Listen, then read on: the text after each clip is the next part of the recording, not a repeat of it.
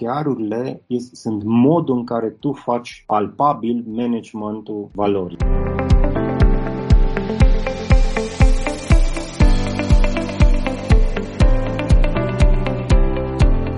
Salut tuturor! Bine ați revenit la Retrospective Agile, un podcast în care privim către agilitate retrospectiv. Sunt Dan Suciu. Sunt Bogdan Mureșan. Și revenim în uh, episodul de astăzi asupra unui subiect pe care l-am discutat uh, în episodul trecut, și anume uh, obiectivele. Am povestit despre Objectives and Key Results, da? OKR ca tehnică, ca modalitate de setare corectă a obiectivelor și urmărire a rezultatelor pe care le obținem. Dar am mai, tangențial așa, am mai discutat și despre alte metode, cum ar fi Four Disciplines of Execution, 4DX, am mai povestit despre, despre KPIs. Un lucru pe care probabil nu l-am făcut uh, foarte uh, în detaliu în episodul trecut este legătura sau dacă există vreo legătură între OKRs și agilitate. Mă gândesc că ar fi bine să discutăm despre acest subiect în uh, episodul de astăzi pentru că pentru mine par cele două abordări ca fiind redundante. Adică, oarecum partea asta cu setare de priorități, uh, urmărire a ceea ce se realizează, focus pe valoarea adăugată clientului, etc., etc., deja există în valorile și principiile manifestului Agile. De ce am folosit, da, pe lângă uh, acest manifest sau una dintre metodologiile implementate pe baza manifestului și o tehnică separată focusată pe OKR-uri. Ce ne aduce în plus?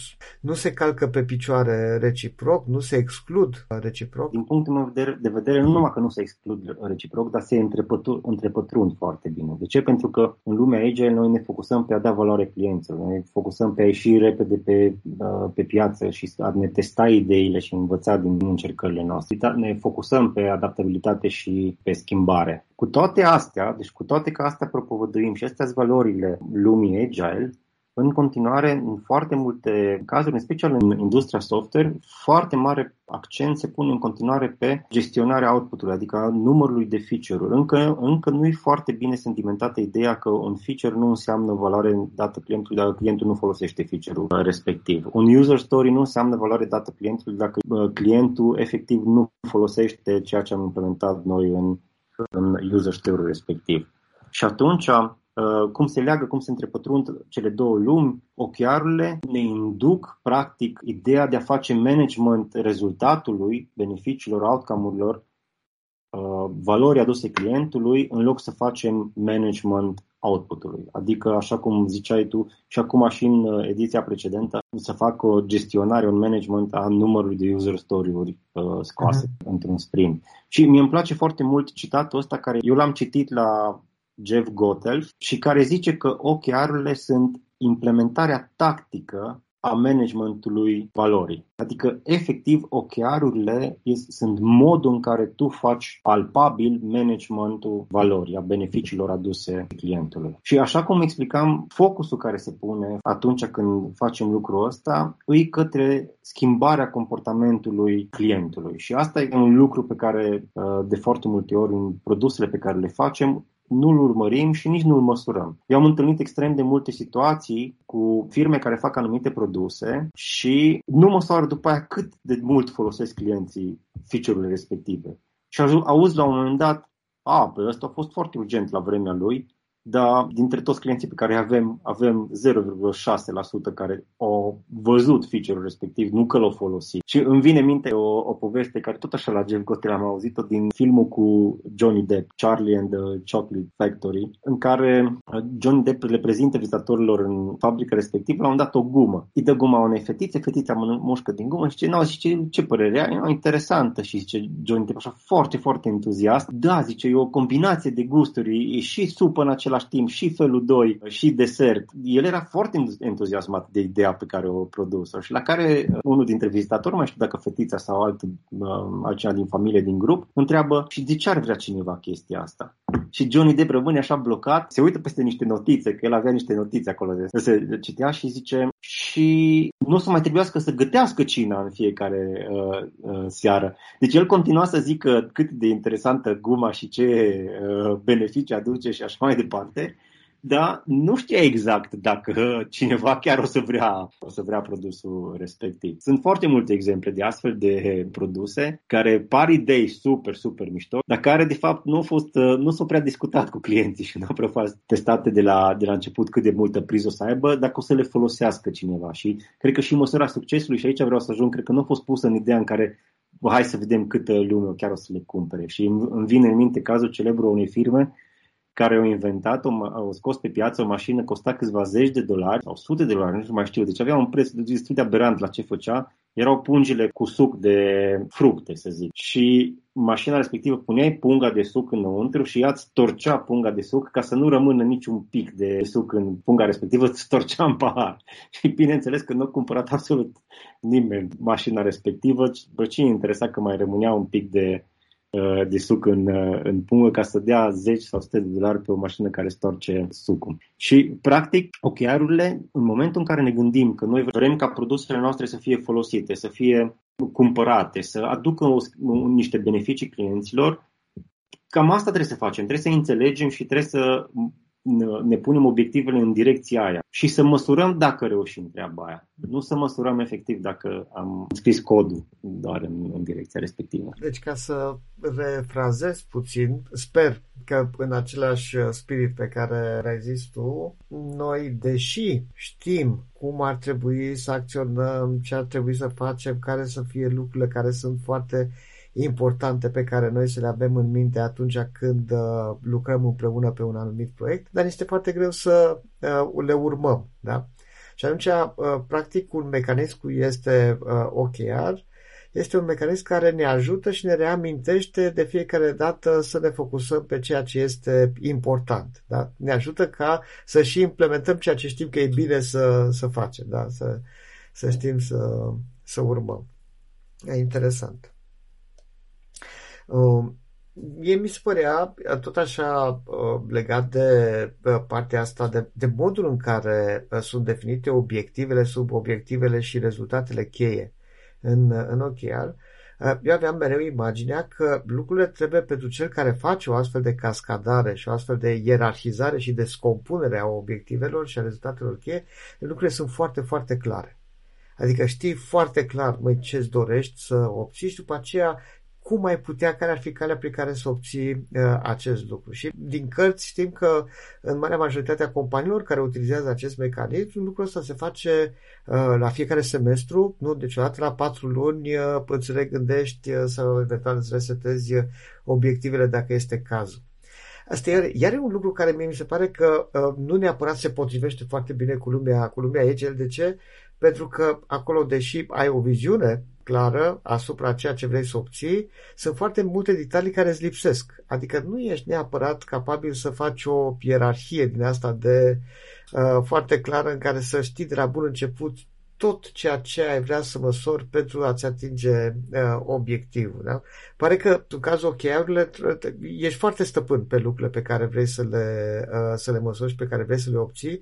În Agile, uh, după o primă iterație, lucrurile se pot schimba. După încă o iterație, iarăși te mai poți adapta, să mai schimbă ceva pe, pe parcurs. Da, da, um, nu mă pare, dar nu e așa. Deci nu este stăpân deloc, sunt tot pariuri pe care le faci. Adică tu din cunoștințele tale de piață, din cunoștințele pe care le ai despre produs și de domeniul în care lucrezi, tu îți propui niște obiective și practic îți, îți propui niște măsurători pe care s-ar putea chiar uh, să nu schimbi obiectivul, poți să schimbi măsurătorile, modul în care măsori. Și o să încerc să dau un exemplu. Uite, hai să zicem că ești o firmă care vrea să introducă pe piață un nou payment gateway pentru online store-uri, da? Și vrei să faci chestia asta, ai descoperit tu ceva metodologii rapide, cu costuri mai mici, nu mai plătești comisioane către bănci decât uh, un sfert. Deci ai niște avantaje pentru care faci chestia asta, știi? Păi, faptul că tu poți face mai rapid, comisioane mai mici și așa mai departe, nu-ți garantează că o să ai clienți. Dar pe ce trebuie să te focusezi ca online payment-ul tău să fie adoptat de către clienți și anume de către cine? S-ar putea ca tu să ai niște uh, intrări sau niște conexiuni cu magazinele de sport online și succesul să fie dat dacă 10% din storurile online din România îți adoptă în, până în Q4 uh, payment-ul tău, payment gateway tău, atunci tu consideri că produsul e un succes și merită să continui să investești în el.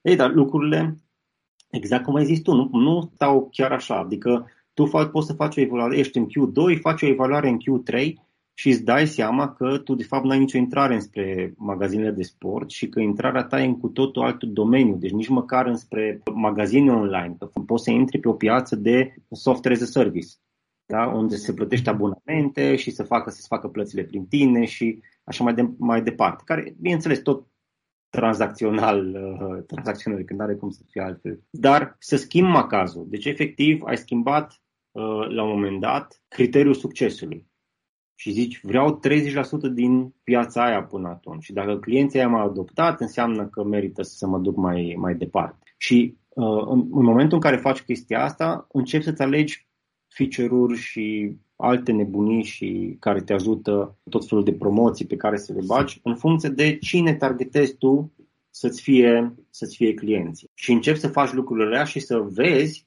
pe parcursul celui Q3 și Q4 cine efectiv te adoptă. Strategiile de marketing se schimbă, strategiile de sales se schimbă în funcție de cum ți-ai pus tu noile key result-uri. Nu e simplu, dar e, o, e un lucru care cumva te ajută să rămâi focusat pe ceea ce vrei să faci, pe ceea ce vrei să obții. Acum, bineînțeles că ăsta e un exemplu simplu, dar în aplicațiile mari, foarte multe dintre obiective nu trebuie să meargă chiar în, într-o direcție așa complexă. Ok, asta era simplu pentru că e o adoptare de produs întreg, să zic așa.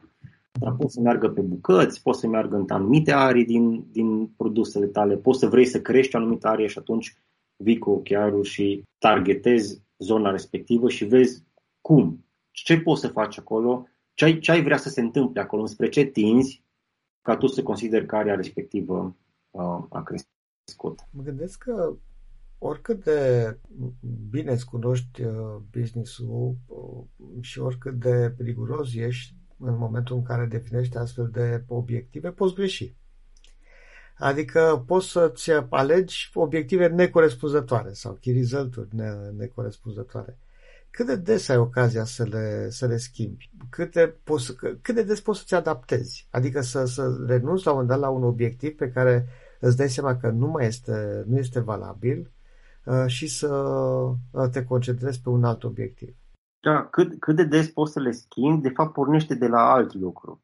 Cât de des poți să le evaluezi și cât de ușor. Și asta e foarte important, că măsurând uh, efectul produs asupra clienților, tu practic trebuie să fii conștient că aia trebuie să măsori. Exact ca în orice alt principiu aici, adică tu vrei să determini eroarea cât de repede ca să nu continui în neștire pe un drum pe care nu-ți aduce beneficiu scontat. Și atunci, ca să poți să schimbi, prima dată tu trebuie să găsești modalitățile, odată ce ți-ai setat niște key result să poți să le măsori rapid, ușor, da? Deci să ai un, o analiză bună pe ce fac clienții cu produsele tale și să le evaluezi periodic. Și în funcție de evaluarea periodică, care poate fi la două săptămâni, la o dată pe lună, depinde cum îți stabilești tu ritmul, poți să decizi oricând că vrei să le schimbi. Bineînțeles că nu e indicat să le schimbi tu la două săptămâni, că să tot schimbi rezultatul la două săptămâni înseamnă că tot mergi în toate uh-huh. direcții și în niciuna. Dar e important să vezi dacă ceea ce faci tu, dacă proiectele pe care le implementezi ca să îndeplinească obiectivul, dacă feature-urile pe care le adaugi ca să-ți împlinească obiectivul, te duc în direcția dorită sau nu. Dacă, dacă nu se mișcă acul deloc, înseamnă că ceva nu, ceva nu e bine. Și atunci decizi. Uite, Dane, uh, exact dilemele astea de care povestim noi acum, cum se întrepătrund lumile și Uh, faptul că nici nu există foarte multă legătură, uh, literatură de specialitate în, pe partea asta. Deci există niște autori foarte faini, niște articole, dar nu foarte mult, demonstrează că, deși pare mie cel puțin din ce am învățat eu până acum și și acum discutând așa uh, între noi, mie mi se pare foarte, foarte interesant și foarte logic că se pot folosi eficient, totuși pare un domeniu care e, încă e destul de virgin, ca să zic așa, deci între pătrunderea dintre, dintre cele două lumi și care încă nu se folosește la, la adevărata putere. Și eu sunt curios cum o să evolueze, în special în industria software, cum o să evolueze treaba asta și cum o să fie folosite nu doar de către companiile mari care le-au făcut celebre, Intel, Google și așa mai departe, cum o să se răsfrângă asupra produselor mai mici, asupra companiilor mai mici, care multe dintre ele ignoră încă involuntar, îți dai seama că e involuntar, partea, mm-hmm. focusul ăsta super dedicat înspre a măsura impactul asupra clienților. Cine știe, poate o să avem un uh, episod viitor, pe episodul 118, nu 18, în care o să povestim despre povești de succes în implementarea OKR-urilor în companii uh, IT uh, de dimensiuni mici. Iată, așa s-a încheiat un uh, nou episod al retrospectivelor uh, agile. Sunt Dan Suciu. Sunt Bogdan Mureșan. Vă mulțumim că ne-ați ascultat, vă așteptăm la următorul episod și, ca de obicei, uh, așteptăm cu interes și comentariile și sugestiile voastre pe pagina de Facebook a podcastului. Fiți agili!